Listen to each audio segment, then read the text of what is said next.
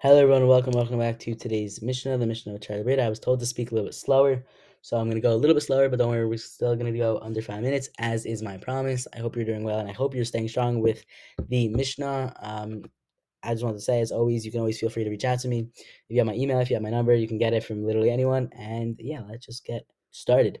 of minim harbe. Let's say you have uh, many types of foods to of food that have the same bracha in front of you, and you want to eat all of them. Rabbi Yehuda Omer, Rabbi Yehuda says, Im yesh. If there's a food among them that is one of the shivat haminim, which does anyone know? Wait, it's a recording, so you wouldn't know.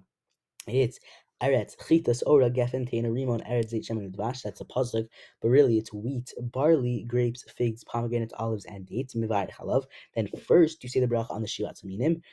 The Chachamim say Mivarich al Iza mehen. But the Chachamim say you, you make a bracha on whichever food he wants the most. That's the one he likes the best. Okay, so that's a good reason. The the machloket between Rabbi Yehuda and the Chachamim is about which food is considered more important, whether food of the Shivat Haminim or maybe it's a food that he, he likes the best. Rabbi Yehuda says Shivat Haminim. Chachamim say the one that he likes the best. So everyone agrees, however, that a person does not like any of the foods um, more than the others, but one of them belongs to the Shivat Haminim. He should say the bracha on the food of the Shivat Haminim first.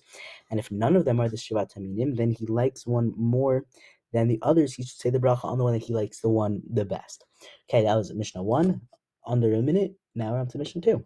Baruch ala yayin shalifnei hamazon. If you said a bracha on wine that he drank before a meal, patr tayayin hamazon. He thereby covers the wine that he drinks after the meal between the main meal and birchad hamazon, and certainly the wine that he drinks during the meal, even though normally you have to make a, a, separate bracha on the yayin on the wine. That halacha does not apply in this case because the bracha made on the wine before the meal. It, it includes any wine that was drinking or uh, I don't know the actual like um, enunciation, drunken, dr- uh, drunk during and after the meal. Baruch ala hamazon. Ah, but if you set a bracha on parperet, food it's usually eaten together with bread, like meat, fish, eggs, etc., like those that he ate before the meal as like an appetizer, like you would say like a salad. You cover the parperet that he eats after the meal, like between the meal and the main meal and the birchad mazon. Even though normally you do have to make a separate bracha on foods eaten after the meal, the halacha does not apply here because the bracha is on the parperet uh, before the meal includes the even afterward. So the mission is going to bring a cloak about the bracha made on parperet. What do you say? Baruch ala pat. If you said the bracha on pat on bread at the beginning of the meal, as required, like a motzi lachem then we know that when you say the bracha on, on a mutzi, then you don't have to say bracha the whole meal. Pater the parperet. He thereby covers the parperet with the bread because parperet is a segmentary bread, al parperet.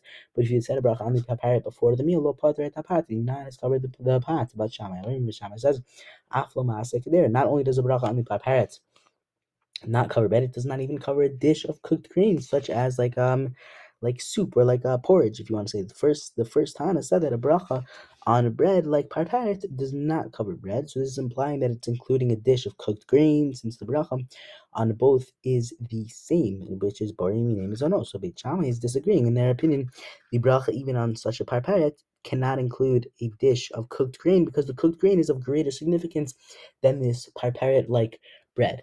That is where we're going to end today. Ashkrach everyone. I cannot wait again to learn with you tomorrow.